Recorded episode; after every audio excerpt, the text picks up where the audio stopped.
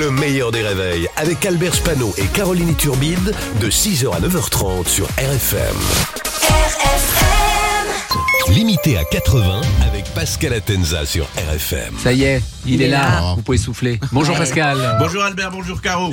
Salut Pascal, préparez-vous à rire. Nous sommes à trois jours de la Coupe du Monde de rugby et le quinze de France connaît déjà des problèmes. Oui, à cause du joueur Bastien Chalureau, euh, condamné pour des violences racistes, fallait-il le faire jouer? Bah, c'est la question. Alors hier, il s'est expliqué, il a dit euh, « ça ne touche pas que moi, euh, ça touche toute ma famille ».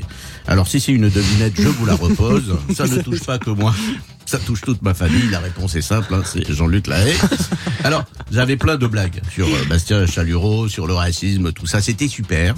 Et puis, on m'a dit que Bastien Chalureau faisait deux mètres deux et qu'il pèse cent vingt-six kilos de muscles. Moi, je fais un mètre soixante-sept. Et dans le dico à l'acheter, il y a marqué « Voir Pascal Atenza ».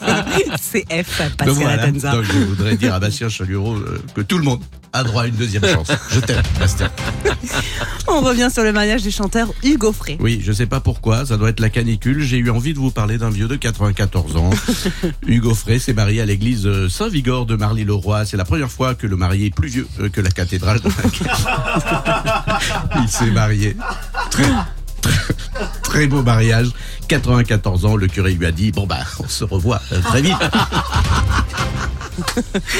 Le cinéaste Woody Allen a pris la défense du président de la fédération de football espagnole, Luis Rubiales, oui. qui avait embrassé de force une footballeuse. Oui, le patron du foot espagnol, Luis Rubiales. Alors, alors ça, il est défendu par Woody Allen. Qu'est-ce wow. qu'il fout là, lui? On l'attend pas là. Non, pas là non. Donc Woody Allen, quatre-vingt-sept ans, a dit ça va, un baiser en public, il n'y a rien de mal, dit celui qui a épousé sa fille adoptive hein, et réalisateur du film Chérie, j'ai élargi les gosses. Macron maintenant a fait une annonce qui a surpris tout le monde. Oui, il veut que tous les jeunes dès la sixième plantent un arbre.